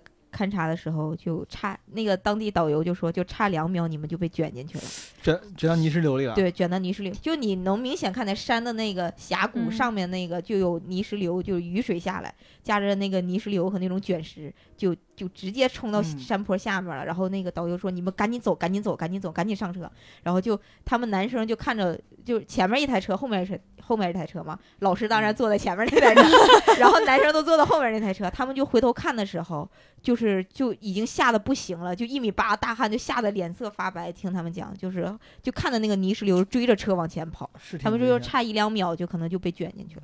嗯，这个我当时就特别想学地质，真的吗？嗯现在也来得 及，现在很可惜。真的来得及。最后一看，所以一看地质他妈容易出问题，牛逼啊！我 不仅可以断手，还可以被卷进去。所以你太危险了，大家以后少说话，好吧？大家以后少联系，不要他妈啊。然后哦，印象最深的高光时刻，其实就是大家在这个你自己的经历的这些户外运动里面或者经历里面，其实就各种各样的你觉得印象比较深刻的时刻，不管是你觉得牛逼的还是危险的，或者甚至觉得有点尴尬的、出糗的这个。能不能？虽然刚才大家都已经分享了很多了，对吧？最后也分享了很多考内裤的故事，但是如果还有什么其他值得分享的这种个人的故事，可以跟我们的听众分享一下。英宁有吗？还有有什么印象比较深刻的？除了段子里没写的，好吧，别把段子给讲了。因为我我比较淘嘛，就是其实我挺喜欢户外运动的。嗯然后因为，而且刚才咱们聊划水不划水去了，潜水和那个和登山嘛。然后之前说要聊一聊滑雪，哦吧？滑雪我觉得其实是 最危险的，在我这儿，因为你登山你好歹还能自己控制，然后滑滑那个潜水的话有教练，嗯，滑雪有很多人真的不会滑雪，然后就开始去上那个山了。然后我第一次去滑雪的时候，我真的。我也我也不懂，那个时候我妈说要给我请教练，我说不用，没事儿，不就是会摔就行吗？但是其实自己根本就不会摔，然后就还上的那个中坡就是嗯旁边不是有那种小车带着你上去吗？太屌了，一第真的吗一次就上中级道，因为因为我我是咋为啥上中级道？因为我初级道没下去，错过了。因为我当时滑的是那种双板，其实就是最、嗯最初级的。嗯啊，我想双板嘛，哎呀，就是大不了你就屁股墩儿摔下去呗。然后等那个，它是一个环儿，就像一个马桶抽子似的，就那个小小那个就是索道，把你带上那个嗯坡儿，然后让你再下来。我就在中级道没下来，我把自己别在那儿。我想，哎呀，我看那个中级坡、初级道没下来，我想那中级坡也行吧，不就多一个吗？上中级坡的时候，我腿就软了。因为我其实是有点儿恐高的，然后而且滑雪根本就不懂，你知道，我想操摔下去吧，然后摔下去之后，就真的那个底下就你看底下的人不会滑的，其实都在那个雪地旁边蹭嘛，嗯我就一路 下去了，真的真的是我说你们快让开呀！而且你知道就特别紧张那个时刻，你根本。说不成一一个完整的句子，真的我就一路啊，开起开，我 就这种，不是还有那个滑雪的那个棍儿吗？那个棍儿，后来我都不知道甩到哪儿了，然后后来就是让那个教练帮我去找的，我就根本不敢再上去了。我一路下去的时候就喊嘛，然后到到底下发现嗓子喊哑了，然后然后那个因为你这个就相当于让大家让开嘛，我说啊快让开，底下人就真的知道上面有一个傻娘们控制不住了，然后？然后我就冲冲下来之后就能躲开的，就是有准备的都躲开了。那没准备呢。被撞上了呗。然后底下有一个大哥，你知道吗？他也不会滑，但是他就站在那个就是最底下那个道，就在中间搁那仰个脖子在那看。他本来想看，你看这又一个傻子摔下来，但没有想到，就是我们俩目光，哎呦，眼镜甩了，我们俩目光就就是老远他就看着我，就那个轨迹就是冲他去的嘛。嗯但是那个人大脑不是有应激反应嘛，嗯他就一下把自己就冻住了，感觉他也想走，但是他也走不了，然后我也想躲，但是我也躲不了。然后那个大哥就就这样，就这样，哎呀，你起开，你走开，你往那边走。我们俩就是相当于当时就互相让对对方让开，但是对方就没让开，就相当于两个自行车那种感觉，就是你完全都躲不开。然后后来我就下去的时候。下去的时候就直接就是那个抱着那个大哥，嗯 抱着那那大哥就是东北大哥嘛，那个肚子老大了，就有点像大家可以想象一下六兽六兽，。哎，然后我想，我当时看到他是这样体型，我想有救了，有救了。我觉得怎么样，好歹能缓冲一下是吧？然后我就咚一下就撞到他那个肚子上了，因为人一下子撞那个肚子上，就相当于一下子把你制制制制止了嘛，就制动了 是吧？然后然后把你制止了。这个大哥通过肚子把你制止。然后，然后我那个鼻子就当时感觉酸啊，然后他正好就打到我那那个脑袋，因为我当时嗯还挺小的嘛，嗯就是我那个身高正好卡到他那个大肚子那儿，他一下就就相当于那个就把我摔倒了，就直接打脑门，就相当于有人就是直接怼你的脑门儿，直接把你撂倒了挺强的。啊，然后那个。大哥受那个空空就撞了一下，因为他本身就是重心就是往前的嘛，他肚子再撞一下，他直接摔了狗啃屎。嗯 就是他在摔狗啃屎的过程中，我就是我撞他的肚子，我的那个屁股已经着地了，就是相当于那种像像那种滑那种小雪板儿那种姿势下去，然后我就直接从他的裤裆底下钻过去了。我，哎呦，太惨了！当时一瞬间，我俩都不知道是谁非礼了谁，你当时几岁啊？你曾 就是十二三，大概就那么大，而且我又、哦当时又瘦又小，就跟就跟一个就是我从裤裆下面钻过去，这他妈是挺小的。对呀、就是就跟窜地耗子就 唰一下就过去了。而且大哥就当时摔完，他懵了，我也懵了。然后他一开始我个小，我是个小姑娘嘛，他也不好意思说，他说：“哎呀妈呀，我碰上你今天我倒老血霉了。”我跟你说，哎呦，真的是特别是，而且你有时候真的是就就我觉得滑雪啊，什么骑车啊，嗯，有时候跟踢踢足球有时候也这样，就是你有时候你越不想就是照这个地方瞄，对吧对对，我有时候踢，有时候踢球也是，我就越不想往那个守门员身上踢，但是不知道为啥，你越想那个事儿，对，你就往他身上踢。你越不想撞他，你老想撞他。我觉得滑雪可能，不是，我不想说，这个我根本控制不了。雪往我让我往那儿走，我但你就往哪儿。但我觉得你还挺牛逼的。你第一次滑，你你竟然还滑，就是你最后是控制不住，你还滑下去了。因为我觉得很多人，包括我自己，很多时候滑不好的时候，不是滑到一半儿，就是你这不已经失控了吗？他的第一反应就不是继续往下滑，是就因为害怕或者因为控制不住，就那个时候就已经摔倒了，就自己就已经摔倒了。嗯，就比如往下往后面一坐就摔倒了，然后打了几个滚儿，就在雪道上摔倒了。那你们是就是脑子比较快，你是没反应过来 我的？大脑根本来不及反应，哎呦，我的腿僵住了，就好像只能保持那一个姿势下去。他有可能 What's the problem？没想完，我操，撞哪了。他有可能是因为太小了，然后加上双板速度又很快，对，然后所以重心呢他又自己保持不了，所以就一路冲下去了。对对，其实英宁说这个，他第一次上终极道，我也是一样，我滑的是单板，然后第一次滑雪是在北海道，我不太认识那个标志。北京房东的这个 北海道滑雪故事开始了。哎呀，我第一次滑雪是去的北海道，然后我不认识那些标志，嗯我完全不会滑雪，是跟着几个朋友一起去的，然后给我租了一个单板，我穿上板子呢站不起来，嗯然后他说，哎，这地儿太平了，我带你上那个有坡度的地方，咱们去学一学。我说等会儿我还不会站。穿板子呢，我站不起来啊。他说没事儿，咱们上去再学。然后我就傻不拉几跟着去了。然后我那个就是缆车比那个还强一点，嗯是那种可以坐上去的。对，但是我是单板呀，然后一只脚穿着这个板子，一只脚在那啷当着，然后就上去了，也是叽了滚蛋的从这个 缆车上下来了。然后我就一看不对劲儿，我站在那个坡上，完全看不见下面，你知道吗？就是那个嗯一下去就是那个坡非常陡，然后我就当时就问我朋友，我说这是什么道？他说中级道。我说我。我要下去，我就跟那个就是看缆车的那个人就是交流，就是他说日语，我说英语，然后就着急又说中文，然后那意思就是我能不能坐着缆车再下去？嗯，然后人说不行，你上来了就得滑下去。对对，然后我就在在山上做心理建设呀，我我因为我完全一点儿都不会。然后首先我要在那个大坡上学怎么站起来，因为你知道，如果站不好的话，有可能就滚下去了。单 单板我感觉更难，是不是？对于很多人来说是更难。然后当我就是学会站的时候，朋友就教我推坡，说你一路推下去就行。他说这坡也就是时间不长，然后正常我们滑下去呢，也可能就两分钟。嗯然后 我当时心想，哎，两分钟我我忍一忍就下去了。嗯但是第一次滑雪的人推坡是一件很费劲的事儿，就是费腿，然后就是整个全身都是僵硬的。对对我大概可能推了四十分钟，是不是下去？走下去好不好？你。推出了一条道，然后我觉得我下来之后腿他妈都快就是麻了，就可以截肢了那个状态，你知道吗？邹毅感兴趣，邹毅说啊，牛逼啊！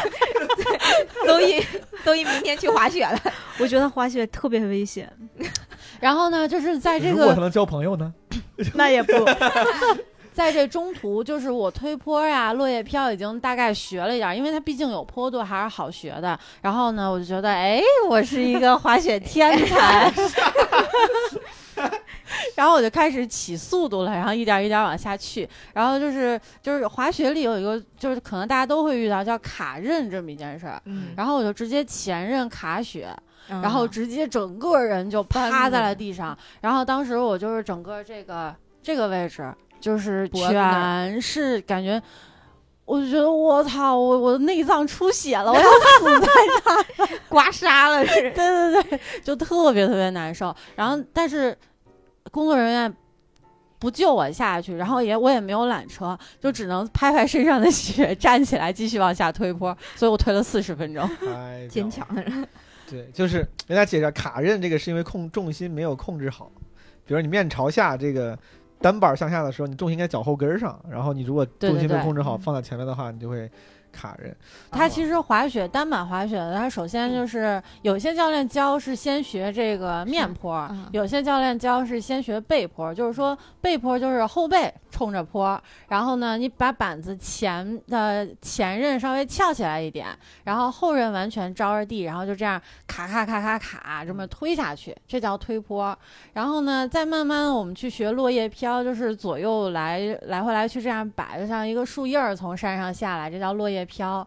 然后再进阶一点，就会学换刃，也就是说你不能这个一直是后刃，这样你腿比较累，然后要换到前刃，然后就能看到像我们正常在这个滑雪的视频里看到的，然后左边一下，右边一下，就这样下去 S 了。型那种，对对对，但其实正常的这个滑雪的初初学阶段都是先学啊、呃背着坡推坡，然后那个正着脸冲着坡，这叫面坡推坡。嗯然后这种是这个单板滑雪的一个最基本的技反正就是巧。横着下啊。对对对，反正就是难受着下。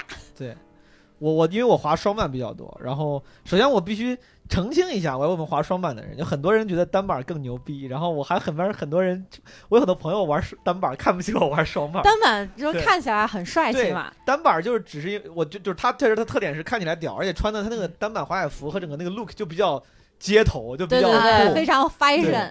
但是双板是其实是就像嗯小白刚才说的，双板是速度更快的，嗯就双板其实速度更快且 freestyle 更多，对，就是能够做的那个姿势更多。就但因为单板双板都有 freestyle 嘛，在那个、嗯在那个滑雪公园里，面在 park 里面，嗯就是你要玩各种花样，双板能玩的花样是更多的，而且它哦实战性更好。就是我老有那种，我有点那种就是。不知道被迫害妄想这种就就是那种 survival 意思的感觉，就是我老会想，如果有一天呢发生什么世界大战，或者我被什么坏蛋追杀，我要有一个生存技能。就我学的所有东西，我在想怎么生存技能。你看那个电影里面，《零零七》和什么包括《林海雪原》里面那个，他们滑雪都是双板，因为双板是更灵活的，就是对你滑完之后，你你要跑，对吧？后面有人要追你，你就可以直接卸掉板就跑。单板的话就稍微麻烦一点，不灵活，不灵活。你两个腿被固定在一块板上了，就是你没有没有那么灵活。但是 anyway，就是我滑双板，另外一个我觉得比较出入门最最大比较简单的，是因为你像单板，就是真的是要面坡或者背坡，你要卡着下来，重心一不好就会摔。是嗯但是双板有个好处是，你可以就是那种内八字，对就是那八字刹车下。对，这虽然这不是这不是正常的这个刹车方式，就是制动方式，但是对于新手来说，这个是一个最容易的刹车方式。所以说，如果你只是想慢点、慢慢下坡的话，双板可能容易一些。嗯啊，对，我第一次滑双板的时候也是，就是跟你差不多。那一个那一个，我滑的还是初级道，当时在在国外，就我上学的时候滑的。你看也是在国外啊。对他们那个初级，哎，我这个有钱，大家都知道了嘛。没有没有没有，我我当时那个就是那个初级道，我后来回国之后，我就发现他们那个初级道比咱们很多中级道还要就是就是要难。高是吗？对，啊虽然好像那个就是定级方式是世界统一的，就绿色、蓝色、黑色，但是嗯我不知道为啥那个初级道我觉得还挺难的。我当时就是刚下去没多久，就根本刹不住车，你他妈还能滑下去，我是根本就不行，我就摔倒了，就飞出去了。然后我就真的当时我我的感觉是，我感觉我屎被摔出来，就 是真的。小白是你觉得你觉得你要被摔，我当时就觉得我觉得我屁股不对，我觉得我屁股 感觉不对，热乎乎的，对吧但其实没？有，但是就感觉我操，怎么这么疼，就特别疼。啊，就是滑雪还是真的挺容易出事儿的。嗯之前我们在长白山滑的时候，那个教练说了一个事儿，说我不知道这个属于是都市奇才那种传说还是啥。他说那个人就是晚上在夜开滑夜场嘛，就一般滑雪场都有夜场，然后滑了没回去啊。第二天早上大家去找他，发现他在一个树前面站着。大家想，我到，你在这树前面干嘛？我的妈呀！天哪！就是因为滑的时候就是不是就滑滑到冲出去撞到树上了，直接就是在就是嘣撞到树上，就站在那儿就呃挂了。啊，天哪！那应该两边不有围兜吗？会对，就当时可能我不知道他是冲太快不知道他是冲出去了，还是说他是滑野雪没有在，我这个我具体不清楚。这种有可能就是野雪了。嗯嗯，因为这它是有树的这种，一般都是野雪。你想正常的雪场都是就是两边围一望无垠，嗯就是那就是白花花的一片，没有嗯树什么的。对野雪就是咱们叫普加的概念，野雪就英文叫 powder，就是没有压过的雪。一般雪道是要找机器压过，让它更实一点，因为是那个雪越实，它越硬，你越容易制动。当你用刃去卡的时候，你越容易卡进去，你不容易它它不松。然后野雪就是那种下过的，就是没有松垮垮的，对对，就是它叫 powder，像粉一样的雪，嗯。它很难，它刹车会很难啊，就是嗯制动很难。对，而且这种就是被压过的，属于路况好的，野雪是属于路况不毫不知情的这种。对对对对。对对，滑雪确实还是挺危险的。我之前有，我前几年滑最早滑雪的时候，那个时候也没有什么智能手机，我那时候也没嗯用过。后来最后一次滑的时候，我用上智能手机的那个那个 A P P app 可以去测速。我发现下山的时候真的可以，我觉得我当时没概念，我那是第一次知道我能滑到七十公里每小时。是的，我觉得我操，我是他妈比要放到他妈这种那二二环里面就超速了，我 真的就真的当时一方面觉得哇自己好牛逼啊，另外一方面真的觉得这个速度你真的要万一比如说冲到什么树上啊、什么石头上，还是挺危险没事。电动车打不倒。Zoe 呢？你你是你为啥就是那么害怕滑雪这个事情？它又它是凝固的水，你也害怕吗？又能动手指，速度还有。但是我觉得就是高山滑雪，你知道，就那种悬崖从上面跳下来，嗯，我经常会看那种视频。对，但是我觉得那个太恐怖了。你他妈所以你想多了。他又害怕又天，他说经常会看这种视频，你他就是因为视频看多了，所以因为我害怕吧？恐高，对，然后啊如果太快的话，其实我特别害怕，你为啥经常看这种视频呢？就好玩啊。觉得人牛逼，对以对另一种对视角体验一把。对对对，用人别哦，你是恐高的是吧？。对，我那比如说那那蹦极这样的事儿，你你能玩吗？那个呃，那个叫什么？那个那个跳伞，呃，跳伞肯定不行。跳伞肯定不行，但我速哎速降其实跟恐高没什么关系，速降，你说自行车速降吗？不是，就是从就攀岩那种爬山的那种，啊然后从岩壁上面下来，那就是是坐那种索道，你会害怕吗？我没坐过，就是那种景区那种索道下来的那种。没有啊，他每次爬山是走下来的，他爬上去说 因为没有登顶，所以没有缆车。“Zoe 走吧。”不行不行，你们先走，明天见。索道里面碰不着别的我觉朋友。得就是最害怕的就是，呃，在山崖不。就在峭壁上面速降。之前我们社团有去紫金山上面也攀，嗯然后速降的话，就是他有一个学长说，正确的姿势是你要垂直于你的接触面，对的，不是要蹲下来那样嗯下去。对，然后就当时你你往后倒的时候，后面什么都没有，那个时候挺害怕的。但是滑雪我肯定不敢，怕撞，怕撞。所以你是恐高，同时你对速度是不是就高速也有畏惧？对。那你去都都那个游乐园，你会玩过山车吗？过山车那个高度 OK 吗？就到顶上了要突然下来那种。呃，如果要特别垂直的话也不行，所以说你玩过的其实。但不快只要闭眼。就可以是吧？不不，当时吓得都凝住了，就是没有办法出声，也没有办法动。就你还是还是害怕了，但是你还是想玩，没有，那个时候是我陪我姐去玩，所以你人生中玩过这一次。对。周一的人生视频，你都也想看视频。太屌了，我。哎，那有啥有啥有啥这个运动是你没有这个尝试过，但是你觉得有机会你特别想尝试的吗？嗯，山地车速降，你不是恐高吗？你没有，万一山地车天速降是啥？就是那个挺牛逼。刚才就那个特别厉害。他说速降，我就说是不是骑车速降？就自行车里面有个速，专门有有速降车这个东西，对，啊就是一直下坡。网上有一些 GoPro 拍的那种视频，就挺屌。哦哦哦，是那种骑着车子，对然后就跟那个从一个特别高的台阶上哒哒哒哒下楼梯那种感觉山上那肉以一个从来没有登过顶的人，他希望自己能够山地车塔。你来讲一讲为啥？万一哪一天就是想开了呢？真是想不开了，所以 哦，所以说你的前提是，如果哪天你不恐高了，就是如果这个东西不成为问题了，你是你第一件想想尝试的运动是山地车速降。对。如果你现在世界马上就要末日了，你只有最后一天了，你只能选择一项运动去试，你会放弃掉什么？比如爬山、啊、滑翔伞这种，你会爬伞就是跳伞、滑翔伞这种，然后你会选择山地车速降。对。世界末日就要到了，你会买辆自行车跑到山，得先把自行车扛上去。我一遍一遍地在确认这件事情。世界末日就要到了，每个人都选了一个最酷炫的运动，他去买了辆自行车，说 我要速降。哇，挺对，你不觉得那个特别减压吗？那个他是挺减压的，是。所以你在单立人工作压力是有多大？哎，你赶紧过去做一下员工疏导，这感觉有点问题。我，哎，小白呢？如果要是让你选，比如世界末日最后一天，让你选一个你没有尝试过的运动，你只能选一个，你会选什么？我觉得我可能会选就是翼装飞行，这个挺牛逼的。嗯。翼装飞行是对因为我觉得就是，首先爬山我不是很感兴趣哈，就是上山这种事儿我不最后一天他妈也爬不上去，就是 毁灭了。登不了，一般登顶，一般爬山需要四五天的，一天抱个半山腰毁灭了，白走了，我。然后你看下海我又晕浪，对吧？那这从北京去个海边也挺长时间的，那飞我觉得应该还是可以的，嗯尤其飞这种体验，我觉得应该是比较奇妙。对，对，翼装飞行啊嗯，这个还挺屌。翼装飞行是那个就是红牛什么一整，就是对对对对翼装飞行是那种，就是不是滑翔伞，就是你身上穿一个衣服，对吧？嗯对然后衣服上这儿就是对，有翅膀。那种。你。把身体张开之后，那衣服就成了一个一块布，就是 有一块布。Anyway 对。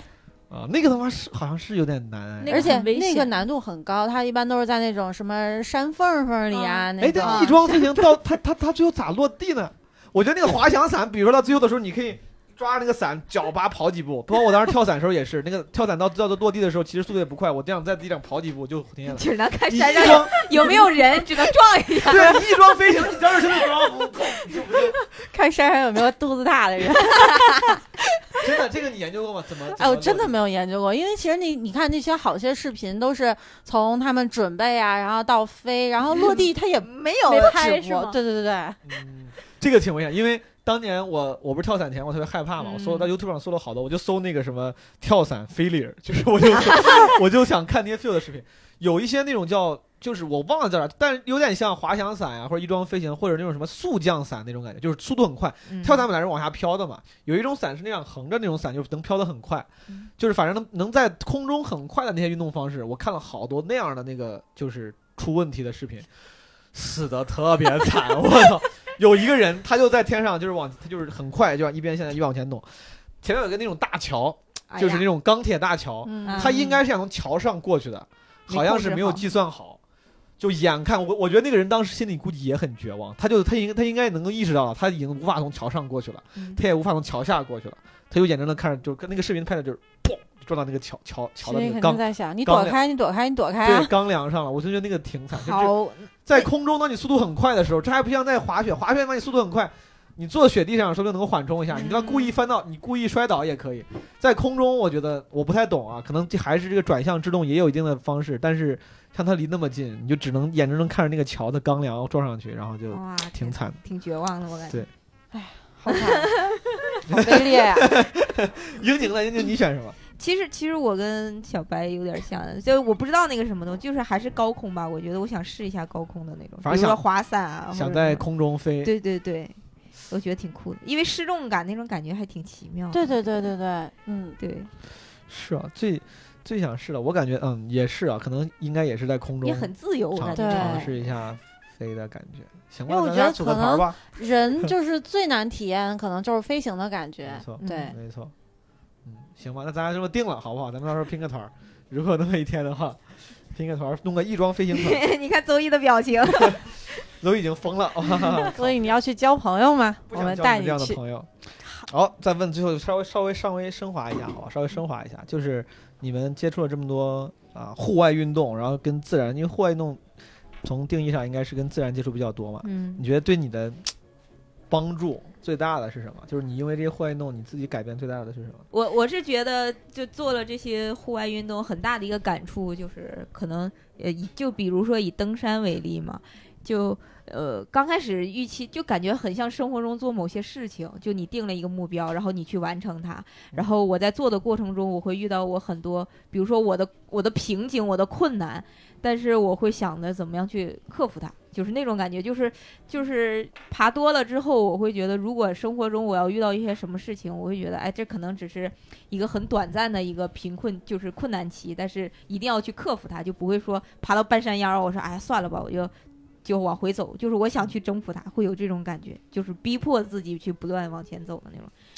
很正能量，英宁。哎，不是不是，最后升华一下嘛，是对吧？对对，呃，小白呢？对，其实我跟英宁感受其实挺像的，就是首先是这种突破自我，就是嗯，可能接触极限运动多了的时候，就会发现，其实有些事儿是你坚持坚持就能去完成的。其实这个东西会影响到你对待生活的态度啊，或者说对待一些困难的态度。嗯然后其次我，我因为潜水啊，我就觉得。就是敬畏大自然这件事儿，是嗯我从潜水里学到的。因为其实就是每一次你去这个下潜的时候，尤其是当你下潜到比如十几米、二十米的这个深度的时候，你会发现，哇，人类好渺小啊！嗯就是在这个海洋里，其实你面对一只水母的时候，只有拳头这么大的一只水母的时候，你都觉得它就是随时随地都可能对你造成威胁。嗯，就其实人类，嗯你只有真正的进到了海洋的时候，你才会发现你和这些海洋生物是平等的，嗯。你没有任何优势，你没有任何的武器啊或者什么的可以去攻击到他们，去伤害到他们。反而人类在陆地上有各种各样的这个工具，各种各样的科技，然后你可以对这个自然去进行破坏。但真正当你去融入他们的生活，用一口气去呼吸融入他们的生活的时候，你会发现你跟他们一样，甚至比他们还脆弱。嗯，对，敬畏自然啊，嗯也是非常生。邹宇就不用问了，对吧？他最大的帮助就是交朋友。结果也没有交上。对，邹宇你觉得呢？你觉得？我觉得嗯就是面对自然的时候，人会特别平静，而且真的就是人太渺小了。但是就是你可以，我就比如说登山，嗯就平常人是个体，但是登山的时候，你的队伍就是整体，嗯，就你的团队不会丢下你。对，就不是一个绳子啊！又想起了自己说：“你们先走，不用管我的事情。然后就是因为因为其实我特别想当是护林员，因为我特别喜欢特别喜欢森林，就是就是它很安静，而且怎么说呢，它比较单纯，就是即使就是不管人，就是包括你会遇到其他的队伍，就是你不管他在外面是什么样，其实大家进了山之后都一样，就而且真的是互帮互助。嗯，嗯，你想你的最理想的工作是当一个护林员？对。好的，IC，你 听到了吗？呃陆毅迟早要走，我跟你说，留不住的。嗯，然后，对，我觉得你们说的都挺好的，就是就而且我也都都挺同意的。我不知道，因为我感觉我对自然就天然比较喜欢，我就是我可能我也不知道为啥从什么时候开始，我不太喜欢群体运动。我没有不我没有讨厌啊，但是就如果有的选的话，我比如上学的时候，那个时候我我与其跟同学一想着去出去打，他们喜欢比如一块打个牌、打个麻将嗯，那中国留学生然后一块干个啥。我到周末我宁愿自己骑着车带我做几个三明治，就我自己做点三明治，然后背到包里。然后带上一堆那种防身，都是就是很中二。我以为我会遇到熊啥的，我装了他妈一个从郑州火车站买的甩棍，我有用吗？这不肯定啊！我这么见熊，我他妈甩棍有什么用？我操！带着他妈多功能匕首，那个时候就总感觉我操，我就我就那个时候我一个人要骑几十公里，然后骑山地车。我们那边大平原地区嘛，也有一些树林啥的，就骑一天。然后有时候我骑到树林里面，我坐到那个就真的什么一个人没有，就我自己，然后坐到那个那个树林里面吃个三明治。也没事干，手机也没信号，然后我就挺开心的，然后我就再骑回家。真的有一次，我当时去黄要去黄石玩，跟朋友要去黄石玩的时候，我不知道他们咋想的，我把那个甩棍装进了我的行李箱里。那个甩棍跟了我好几年，我当时上大一的时候从郑州火车站买的，带到了美国都没有出问题。我不知道为啥，当时从纽约坐从 JFK 那机场要去黄石的时候，被那个就是海关那个就是 TSA 就是机场安检人员给给拦下了，他们巨紧张。他说：“你把开箱开一下。”他说：“你这是什么东西？”我就跟他解释，我也不知道甩棍咋说呀。我靠！我说这就是个这是个就是一个 weapon。他说：“你这是不是 weapon？” 他问我说：“你这是个 weapon？” 他说：“我知道是啥。”我说：“是。”我说：“但是这东西就是我自己防身用的。”他说：“你防谁？”我说：“我要去 Yellowstone。”我说：“我要防贝尔。”我说这个话的时候，我说出这个话的时候，我都觉得我操，我一定被当成傻逼了。就是我，就是你很中二，你知道？就那个时候，比如说我在那个时候住的时候，我也会在我的床下藏根棍儿，藏个什么高尔夫球杆啥的。嗯，其实他妈能用上，但是我就想，万一有人比如说什么入室抢劫，我有个东西，就是你很中二，老会想这种事情，我就带着甩棍，我总感觉如果出现问题，我至少有个棍儿。然后当时那个拦我的人是个黑人大妈，我记得特别清楚。他当时就是问完我，他说这东西怎么用的，我跟他啪示范了一下。美国甩棍他我不知道，可能没有那么那么普及，他不知道。他当时眼睛都放光了，他当时他当时他当时表现就是我这么牛逼的吗？那个大妈让我把让我把我就把那个甩棍给合起来，他说你他说他又强装镇定，你知道吗？想想，他说你给我，我说给我，啪，就脸上溢出了笑容，他说是这样吗？我是。然 后他还用那个对讲机叫了一个他的领导，一个男的哥们儿，然后他俩过来就开始，他俩明显没有一点对我的那种就是不开心跟生气，他俩巨开心，他俩巨开心，他俩就开心说：“他说我跟你说啊，这东西你是带不走了。”他说：“那个要不然你就把东西留在这儿，他说要不然你可以选择乘用 乘坐其他交通工具。他说你坐车坐长途汽车或者、火车好应该是 OK 的。”啊，然后我说那我肯定不为了一个棍儿他妈 他妈不坐飞机，他说我就留给你们吧。他俩巨开心，他说好，祝你一路顺风。我的甩棍儿二十多块钱买的甩棍儿就永远留在了纽约，对纽约机场。我操，对我我我就就真的只是我很喜欢自然，而且我觉得就是确实很多事情能给你成就感，就是嗯爬山这个事情是的，潜水这件事情我我自己。觉得就是你要是能成功潜完一次出来之后，总感觉也是完成了点啥。就是我总感觉可能我对结果稍微、结果导向的对，人就对对目前来说，可能我稍微比过程要稍微那个，就我会更看重一些。呃，滑雪也是，我就是纯粹追求速，这就是为啥。其实之前抖音上有个有个那个视频，你看过没？那个有有个女生，她就很开心的在说，她说我太喜欢骑电动车了，她说我感觉我就是一台电动车的不是。心语吗？真的不是心语吗？我当时看到那个时候，我就感觉我遇到了知音，你知道吗？我太喜欢骑电动车，就是我觉得滑雪是一样的，就是哪怕你有很多汽车，你能开到很快，什么跑车啥它很快，我就觉得他妈没有速度快感，它能给你肾上腺素的那个驱动冲击，但是没有空气冲着你的脸。对耳朵这个刷刷的风音风的声音，滑雪的时候就是那个空气，就是那个速度感，我真觉得哇太爽了。我当时这很多年就我一直骑自行车，原因也是一样的，就是我只要骑，我是不可能骑慢的，我都骑得非常快，因为我觉得那个速度感能给我就是生理愉悦感。对对对啊，是这就是为啥前半年我腿断了嘛，就就 大家知道这个事儿。不要立 flag 啊！嗯毛书记刚买了一台新小牛，哎，然后骑我那个贵族小牛电动车。我最后给大家给大家一些我的分享，是因为我经历了几个我喜欢的那个运动，什么登山、滑雪、潜水之外，之后我都会看很多相关的电影。嗯啊，我给大家推荐几个电影吧，就如果你感，我觉得其实不应该先看，看完之后他妈全在死人，我操，应该就不想玩了。但是哎，还是应该看一些美好的东西，比如 ins 上面的照片呀、什啊，么的。对对对对对对，呃，我我有一个电影是我大一的时候，就那个确实这个电影是让我对自然真的产生兴趣了的，呃，叫荒荒野荒野生存。不叫啊荒野求生，好像有很多电影那个名字比较像。荒野求生像类似于那个贝爷什么吃东西那个，嗯，荒野生存的英文名叫 Into the Wild。然后当时是我上大一的时候，我们那层的宿舍的叫 RA，就是 Resident Assistant，什么那个宿管，他是个大四的电影系的学生，他在他那个宿舍里面贴了一张这个海报，他说这是我最喜欢的电影，然后我当时去看了，然后我觉得挺好，讲的是一个大学生因为向往自然，家里条件很好，这哥们儿是个真事儿改编的，他去了阿拉斯加一个人，然后就是 Into the Wild 走入荒野，然后最后呃没有活下来。但这件事情，但这件，但这个，但这个，但这个故事很美。这个，这个是这个故事我，就是电影拍的也很好。嗯我建议大家就是可以去看一看。这个是不管你对运动是否有兴趣，我觉得这个电影都是可以让你去至少去提醒你去重新思考一下嗯对人跟自然的关系的。嗯然后同类的还有一个纪录片叫《Grizzly Man》，叫灰熊人。这哥们儿也是，因为他喜欢灰熊，他就跑到阿拉斯加，然后想要去跟灰熊这个就是走近多接触什么，也是在这个荒野。他这好像是应该是个纪录片，纪录片，但是他当时也是最后就被嗯灰熊搞死了，怎么全都死了？然后这个这个这个纪录片就是采访了一些他的家人朋友啥的，对吧？嗯但是也挺好的。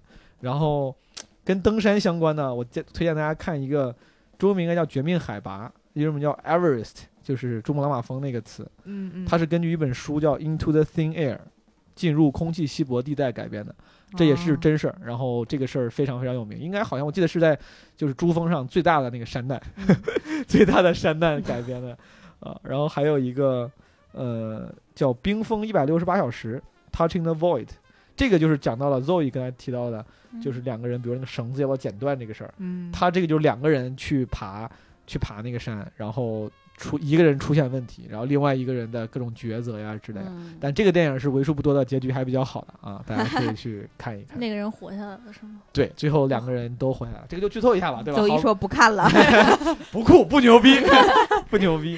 好的啊，大家这个大概也听我们聊了不少关于户外的这些事情。我们几个呢，反正也都是爱好者，水平又高又低，但是就是随便聊一聊，大家不要想我们 啊，不要想我们，不要想我们这个业余啊。但是我大家应该能听出来，每个人在自己喜欢的领域呢，还是有更多的一些见解和积累的。我们今天因为时间有限啊，小白的这个潜水啊，呃，我的登山，包括英宁的这个野外考察，作为交朋友，对吧？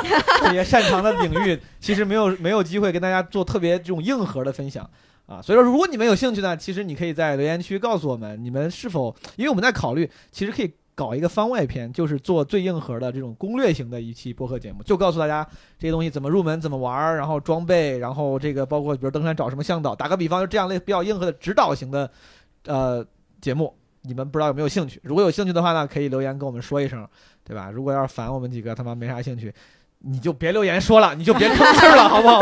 就当没有听，就当没有听。好的，谢谢大家，感谢收听这一期的《一言不合》，欢迎转发订阅我们的节目。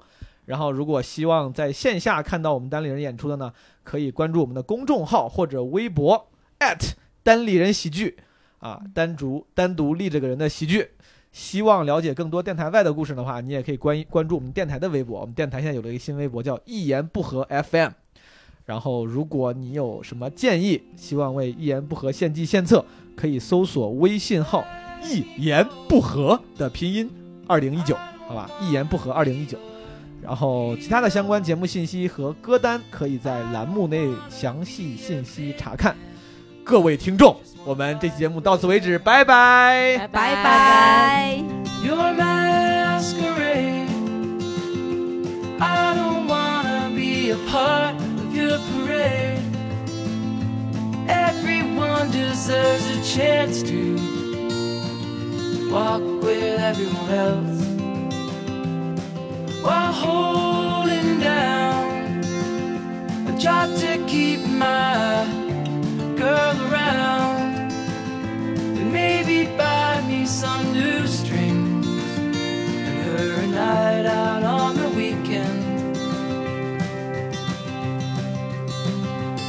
can whisper things, secrets from our American dreams. Baby needs some protection, but I'm a kid like everyone else.